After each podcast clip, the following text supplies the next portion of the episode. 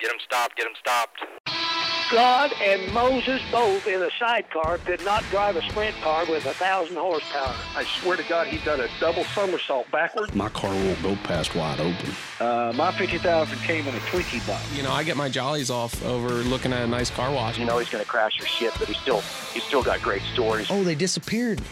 Oh, I'm leading. I'm leading. you inflated your old ball sack and you just freaking let it eat. It's all goddamn assholes and elbows, and if you ain't right, they'll send your ass to the rear. Logan, everyone, and welcome back to Open Red, the official podcast of the World of Outlaws NOS Energy Drink Sprint Car Series and the Xtreme Outlaw Midget Series presented by Toyota. My name is Ross Weiss. Very glad to have you join us for another episode this week. Nate Repetz, our guest this week. Tire guy, tire specialist, whatever you want to call him. We'll get into titles later with the Jason Johnson Racing Team on the road with the World of Outlaws. Nate has a really cool backstory. Started off, uh, Nate is from Pennsylvania originally.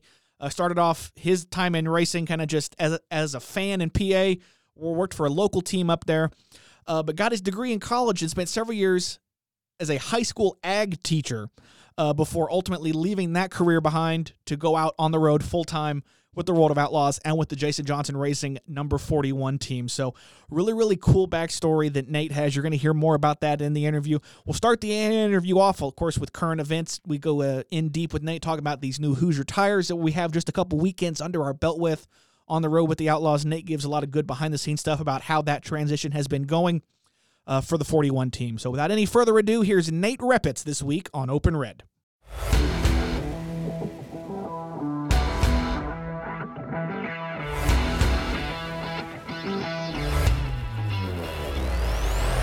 So this will now become an open red flag situation. I just want to kind of start here talking on current events, but before we dive off into any kind of your backstory. But we've got a couple weekends under our belt now with this new Hoosier tire. Um, kind of tell me how these first few weekends have gone for you guys uh, as you're kind of learning this and adapting your program to it. Um, our first couple nights have been pretty good. Uh, the tires have worn really well uh, for us, all three features that we had. Um, I wouldn't say there's a huge drastic change. Carson's commented that he hasn't felt too much in the car, but you know, you measure ride heights, you put it on scales. We have adjusted a couple things um, that's a little more proprietary. Uh, uh, it seems like these tires are really good at letting out the heat. So at least right now, while it's cooler outside, the tracks aren't as abrasive. We might have to get more aggressive in getting heat built up in the tires uh, so they could fire off better, say in qualifying or a heat race or on a restart. Um, but I think it's it's a good tire. I think it's going to be like a, a, net positive moving forward.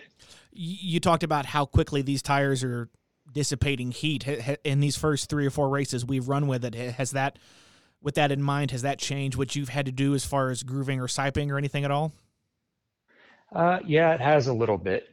Um, I kind of take a less is more approach at first and then uh, let the tires stay what it needs uh, to get heats even and things like that. You know, Philip is really great about uh, checking tire temperatures when we roll back in, following trends, uh, and adjusting the car from there. Uh, so we've done a couple things, I'll say A couple things you you said there then kind of lead into a few questions uh some fans asked on Twitter when I told people I was going to have you on the show but because you, you, mentioned Phil kind of reading temperatures there but after a race what are you guys looking at to kind of evaluate how the tire performed in in in that feature I know you mentioned temperatures but is it is it visual wear or kind of what indicators are you guys looking at to judge how well that tire performed for you I guess immediately I get to the car and we want to take readings to uh, basically see it as close to it was on the track. Um, I roll stagger, check the tire pressures, Phil checks temps. Uh, we kind of share those numbers back and forth. Um, it seems a little weird, but uh, here lately and probably long term, the tires will actually shrink a little bit when they get a lot of heat in them. So they could come back in you know, at the same size they went out. I've even seen it in the past where they've been two inches smaller at the same air pressure from all the heat. So we're just trying to analyze what happened there. Um, and then we go from there. Uh, a visual inspection is always good. You want even temperatures across the face of the tire. You want uh, even wear as well. Um, make sure that there's no chunks or blisters or um, any sign that it's starting to tear itself apart. And then, do you guys keep a notebook of all this data to call on the next time you go back to X racetrack or whatever? Yep, I've kept notes on everything since I've been here. So that's going on four years. I keep a detailed notebook of what I had mounted, um, you know, what pressure, stagger, everything we sent the car out with, how it came back in. So, for example, I'm mounting tires for Devil's Bowl here today. So I can look back at what we did in uh, 20, I guess it was 22, and then back in 21, and then even back to 2020. And I take pictures of the tire on my phone after each feature so I can see, okay, how did it wear? What were the track conditions? You know, what's the weather looking like? Am I going to need to do anything different? Uh, but a lot of times uh, we'll, we'll bring about the same thing uh, to the track each time. So one more question here that we, we got from Twitter that I, and I was really intrigued to ask this one. So when when you know Phil's working on car setup or whatever, and you're you know you're getting the tires ready for you know the the feature event that that night, when you guys get in a pinch, what wins out? Is it the desired air pressure or the desired stagger? I would say air pressure. Now I've never driven a sprint car myself, so I don't know how these things feel uh, from a driver perspective, but from what I've seen, I'd say air pressure. Uh, stagger, you can account for. Uh, maybe change the lines you're running as a driver, but if your air pressure is up or down a couple of pounds, uh, that can really throw off the car. So let's run the clock back here a little bit because you've got a pretty interesting backstory that I, I want to get get into because the more I've I've heard about your backstory, the more I've been interested. But you you didn't you know start off life working as a, a crew guy for a professional sprint car team, uh, but you, you uh, started off in teaching as as I've heard it. So tell me about what does your life look like before sprint car racing? Well, I guess to start at the beginning, I'm from New Cumberland, Pennsylvania, near Harrisburg. Williams Grove's 20 minutes away. Um, I don't come from a racing family but I would go to a couple races a year with my dad. Uh, and it, I was just always intrigued by sprint cars and dirt track racing. And I was just always the kid reading car books and playing with trucks and cars. Um, where it really took off is when I got into high school. Um, I got my driver's license and I could start driving myself to the races. And I started, you know, asking to borrow the minivan to drive myself to Lincoln and Williams Grove every chance I got uh, just 16 year old kid trying to get to the track. And then my first, I guess you could call it paycheck job, I actually did two summers at the end of high school working in the concession stands at Williams Grove. Um, I really just wanted to get around the racetrack. Um, that kind of transitioned. It's just a story of meeting different people along the way. Um, I ended up helping Tyler Bear for a couple years there at Port Royal after meeting their family. Uh, they very gracious. I have nothing but good things to say about you know Eric, Wendy, Tyler, Sierra, uh, Colby, that whole group. Um, they really took a guy who didn't know anything but wanted to work on them and taught me the basics that I needed. Uh, that around that time, I got you know, I went to Penn State. I graduated in 2017, and my degree was ag and extension education. So I went to be a high school ag teacher, and that's what I did. I student taught, um, and then I went into the classroom after graduation. Uh, still went to the races every chance I could, but I had a couple of good years in the classroom teaching mostly ag mechanics, as it would be. Um, but I sort of have the qualifications to do plant animal science whatever you whatever you need me to do so you, you mentioned ag mechanics and that was going to be you know kind of my my my next question then is so you know an i'd say an ag program in schools isn't necessarily something that's pretty widespread across the whole country so for for folks that, that are listening that maybe didn't have an ag program, like what does the curriculum look like that you're going over in a school year as, as an ag teacher? Well, a lot of that actually depends on the program and the area you're at. But basically, school-based agriculture education, uh, you would often think of the FFA and the blue corduroy jackets. That's all part of a total program. In most cases, it's run through career and tech ed. Uh, so it's considered an elective class that you would take in high school if you had that, just like a music or an art class or you know a tech ed class would be. But you know, agriculture impacts every aspect of our lives: food, fiber, natural resources. Uh, so that's what an ag program can cover, and it's really up to the individual school on what they what they offer. So some schools have really big uh, greenhouses. Um, others have you know, a, a barn. They raise livestock with the students. Some have big welding shops, uh, fabrication shops. Uh, really, a farmer or the ag industry has to be a jack of all trades. So, um, at our school, I did all the ag mechanics stuff. I was the shop teacher basically for the school. And then I had a co-teacher, um, Miss Hack, and she did all the plant and animal science. And we worked together to be the FFA advisors.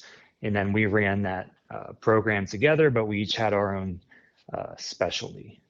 So, what did your relationship with racing look like during your time as a teacher? Were you still involved on the weekends at, at all with anything, or did the time needed to dedicate to teaching kind of pull you back from the racing for a bit? Uh, teaching definitely uh, takes a lot of time, you know, as especially as an ag teacher. That's, I guess I'm attracted to more of these lifestyle kind of jobs than your clock in, clock out type, because that's what being an ag teacher is. Uh, with running an FFA program, SAE visits, um, all these other components that are related. Um, I really needed to get my career off the ground, so I focused on teaching. Um, and also, I should note I was in Northern Columbia County at Benton High School. So from there, it's, I want to say two hours to Port Royal. And then the Bears live in Perry County, which is even further south. So it was hard for me to get to the shop and help them. I was pretty much a show up to the racetrack whenever I could and help them there, uh, kind of crew guy at that point. So, what led then to the decision to leave racing or leave teaching and pursue racing as a full time career? It's something that I always thought of doing. Um, as I was working on the cars, I'm like, man, I really enjoy this. I've always loved the world of outlaws. I think I would be good at this if I were to actually do it. Um, but if I could share maybe my connection on how I got hooked up with JJR. That was going to be my next question anyway, so go for it. Okay. So all the credit there really goes to the Bolts family. Kyle and Tammy Bolts were uh, Jonestown KOA, but they just sold the campground last year, enjoying retirement. But uh, their youngest daughter, Lisa, was actually in my same major at Penn State with me, a year or two uh, behind. So we met there at Penn State, started talking racing of all things um, and I made that connection. So she actually took me into the pits and introduced me to her parents, to you know JJR group. Um, the big break really came in 2018 after Jason passed. They invited me to go to the Knoxville Nationals with them. Their other daughter, Erin, wasn't able to attend, and they had an extra ticket, and they were willing to let this guy ride along with them all the way out to Iowa uh, to experience the Knoxville Nationals. You know, at that time, it was just a bucket list thing for me to actually go. But I got to meet uh, Philip and Bobby and uh, the Sage family and everybody involved with that team. And that kind of solidified my choice that, hey, I, I think I should try to do this. I would regret, you know, one day I might regret looking back that I never went on the road with the World of Outlaws. So I remember clear as day. This would have been the Thursday of World Finals 2019. School just ended. I checked my phone and there was a text from Lisa and it said, you know, both crew guys uh, positions are open at JJR next year. You've said you've always wanted to try this. Do you want Phil's number? And then that's sort of, you know, in sort of a panic, if you will, or moment of blind faith, I reached out and that turned into an interview, which turned into a job offer, turned into me uh, going into the principal's office. And, you know, I give a lot of credit to Benton because um, our principal and everybody, they were all excited for me and, and all that. But I basically went in and quit my job with about six, seven weeks notice and uh, moved out to Missouri and started my career in the world of outlaws. So Philip is definitely one of the more established and well-known crew chiefs on the tour right now. What what kind of mentor, or you know, to even use the word teacher, but what what kind of mentor has he been to you as you uh, through through those first couple years on the road for you? Uh, he is really good at being a calm, level-headed presence. You know, he never gets too excited uh, when things go wrong or right. Uh, so for a new guy out there, and I will admit I made some mistakes at first. Uh, he never, you know, was throwing things, yelling, screaming. Like he was able to talk me through what needed to happen. Uh, very clear about what I needed to do, what the expectations were, um, and it was really good training there that first year. Um, in 2020, even as things started to go crazy in the world, um, Phil was really good at getting Clyde and I up to speed and you know sort of out there on the road. So it's it's kind of been the same core group of the the three you guys out there on the road now. Kind of talk to me about the dynamic with you, Phil, Clyde out there uh, working on the car. If we can kind of the relationship that you three guys have as a as a team working on the car. Well, it's really cool. Uh, we all get along very well, and I think that's the most important thing. Uh, having that good chemistry. We all respect each other, but we all have different personalities. Um, Clyde is definitely the extrovert of the group. he's the one, it, to say that lightly, like he's always out there uh, you know, making jokes, keeping the energy up, uh, really pulling us along, and that's great. Uh, we really appreciate that. But then he has the ability to lock down and focus uh, whenever motor heat start, and it's all business for all of us from there. Um, I prefer to be more the background, you know, seen in the background working kind of guy than necessarily out there talking to everybody. Um, and then Philip is like another step beyond that. He's very private uh, kind of guy, secretive, some might say. Uh, he typically stays in the trailer and works in the notebook. And um, so we really have this wide range of personalities, but they all seem to fit together as like a puzzle piece and creates this good core group. So people can hear the the title, you know, tire guy or tire specialist, whichever you choose to to go by at any given outlaw team. But kind of what all responsibilities go into your job tell me on a day at the shop like today and then on a day at the the track for comparison okay so tire specialist tire guy whatever you want to call it uh, tends to be the more entry level type position um, on an outlaw team but you know many will argue it's one of the most important as well the tires aren't right that's the only part that touches the ground so everything else gets thrown off but I say first and foremost, my job is having all tires mounted, balanced, uh, cut, sight, ready to go for the track. My job is to fill our rack with all the options that Philip is going to want. So he can look at it and say, okay, I want this and that, and let's go from there. So after that, I'm more of maybe call it your equipment manager or your NASCAR hauler driver. So I keep the truck and trailer uh, as clean as possible, immaculate. I keep everything stocked up. Um, so it's like a normal week in the shop on a Monday, we'll get home, we'll wash everything. Phil work on the car, Clyde will work on four wheeler, mule, tires, all the, the other stuff, and then I'll clean the trailer.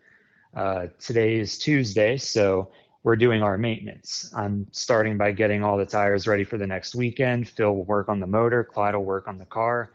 Wednesday, we'll clear up any loose odds and ends, and then usually maybe Thursday, we'll travel um, to race Friday, Saturday, drive home Saturday night, and take Sunday off. Um, but my job is more to support the other two guys. So Clyde is working on the car and I'll service the generator. Clyde's working on the car and I'll go to Home Depot to buy supplies. You know, I'm doing all these little things to keep the team uh, a well oiled machine going down the road. And of course, Philip is not only the crew chief, but he's the owner. So he has a lot of obligations that go into there. So I'm like your support staff, like behind the scenes guy. At least that's how we do it at JJR. Uh, but then on the race night, I keep the car clean, keep the truck clean. I jump in, help Clyde wherever needed, and then I make sure the tires are mounted and the wheels are tight and we're ready to go racing. You mentioned earlier about you know some duties within the hauler, and as as Brian Walker tells me, you're quite the beast behind the wheel of the rig when it comes to some overnight driving. Are, are you a are you a fan of some late night miles like that, or what's the story there?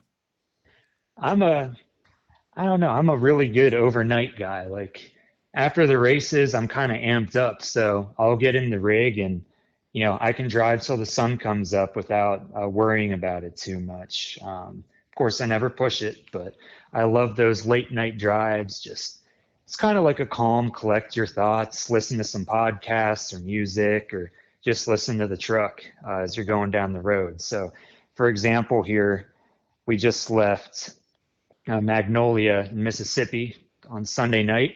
I got in and drove seven and a half hours straight up into Missouri. At that point, at eight hours, you have to take a break in your logbook. So at that point, I went to bed and Phil uh, took everything over. But I definitely love to do me some super trucking. So you mentioned earlier about you know this outlaw thing kind of being a, a dream of yours. So I guess what's what's your experience been like so far? Has it been what you hoped it would be? Has there been anything that surprised you about going up and down the road with this circus? You know what's what's your experience overall been like? Um, I wouldn't say there's been too many surprises. Um, I I feel like I did a lot of research before I committed. Um, and I'll even admit the Open Red Crew Guy episodes. I've probably listened to each one of those five, ten times before I decided I wanted to do this. You know, so I tried to make sure that, you know, if I went out and did this, I was gonna like it.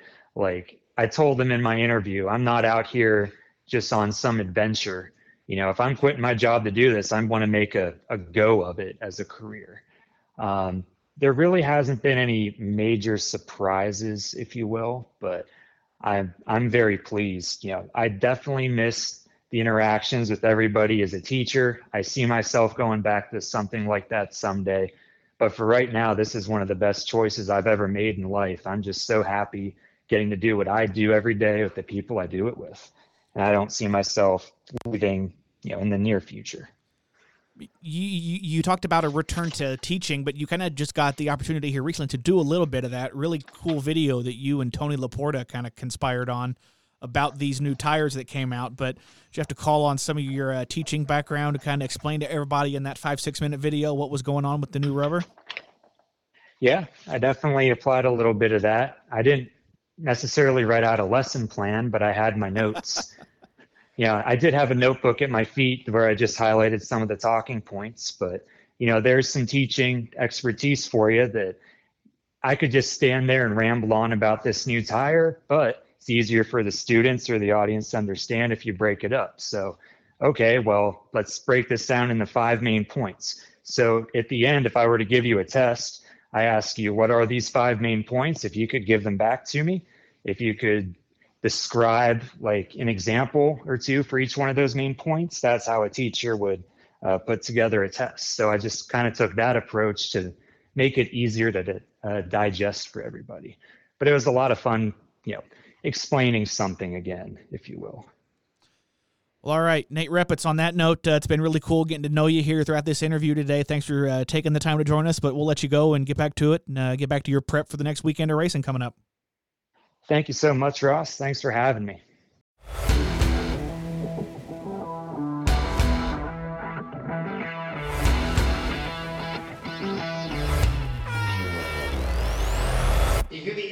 sounding, marking the final two minutes of the open red flag conditions.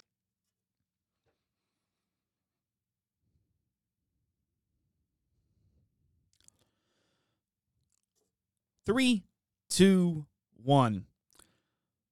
That's going to do it for us again here this week on Open Red. Thank you, as always, for listening. A few housekeeping notes as we get ready to wrap up this week's show. Don't forget to find and subscribe to Open Red anywhere you get your podcast. When it comes to social media, you can follow at World of Outlaws and at Xtreme underscore Outlaw. Of course, you can find both the series accounts across Twitter, Facebook, Instagram, TikTok, etc. You can tweet me at Ross Weiss if you have any suggestions for the show. Don't forget to use the hashtag Open Red. We'll see you next time. Hashtag Open Red.